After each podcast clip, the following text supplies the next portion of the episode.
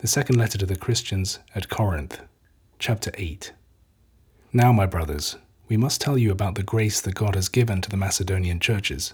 Somehow, in most difficult circumstances, their overflowing joy and the fact of being down to their last penny themselves produced a magnificent concern for other people.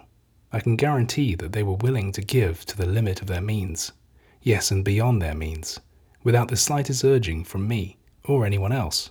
In fact, they simply begged us to accept their gifts and to let them share the honor of supporting their brothers in Christ. Nor was their gift, as I must confess I had expected, a mere cash payment. Instead, they made a complete dedication of themselves first to the Lord and then to us, because God willed it. Now, this has made us ask Titus, who began this task, to complete it by arranging for you to share in this work of generosity. Already you are well to the fore in every good quality. You have faith. You can express that faith in words. You have knowledge, enthusiasm, and your love for us. Could you not add generosity to your virtues? I don't give you this as an order. It is only my suggestion, prompted by what I have seen in others of eagerness to help. And here is a way to prove the reality of your love. Do you remember the generosity of Jesus Christ, the Lord of us all? He was rich, yet he became poor for your sakes, so that his poverty might make you rich. Here is my opinion in the matter.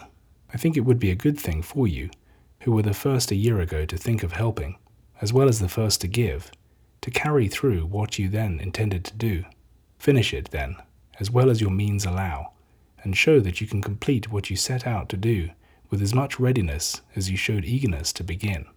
The important thing is to be willing to give as much as we can. That is what God accepts, and no one is asked to give what he has not got.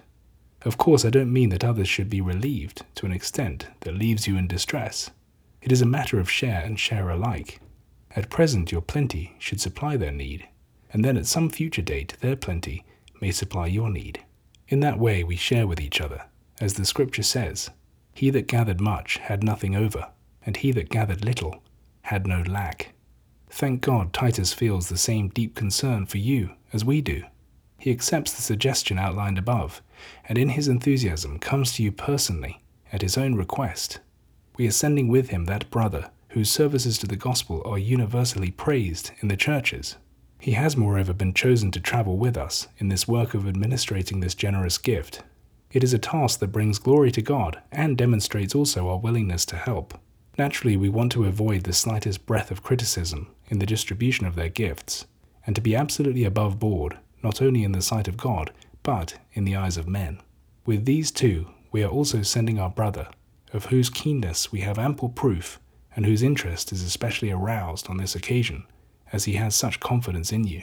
As for Titus, he is my partner and colleague in your affairs, and both the brothers are official messengers of the churches, a credit to Christ. So do let them see how genuine is your love, and justify my pride in you, so that all the churches may see it.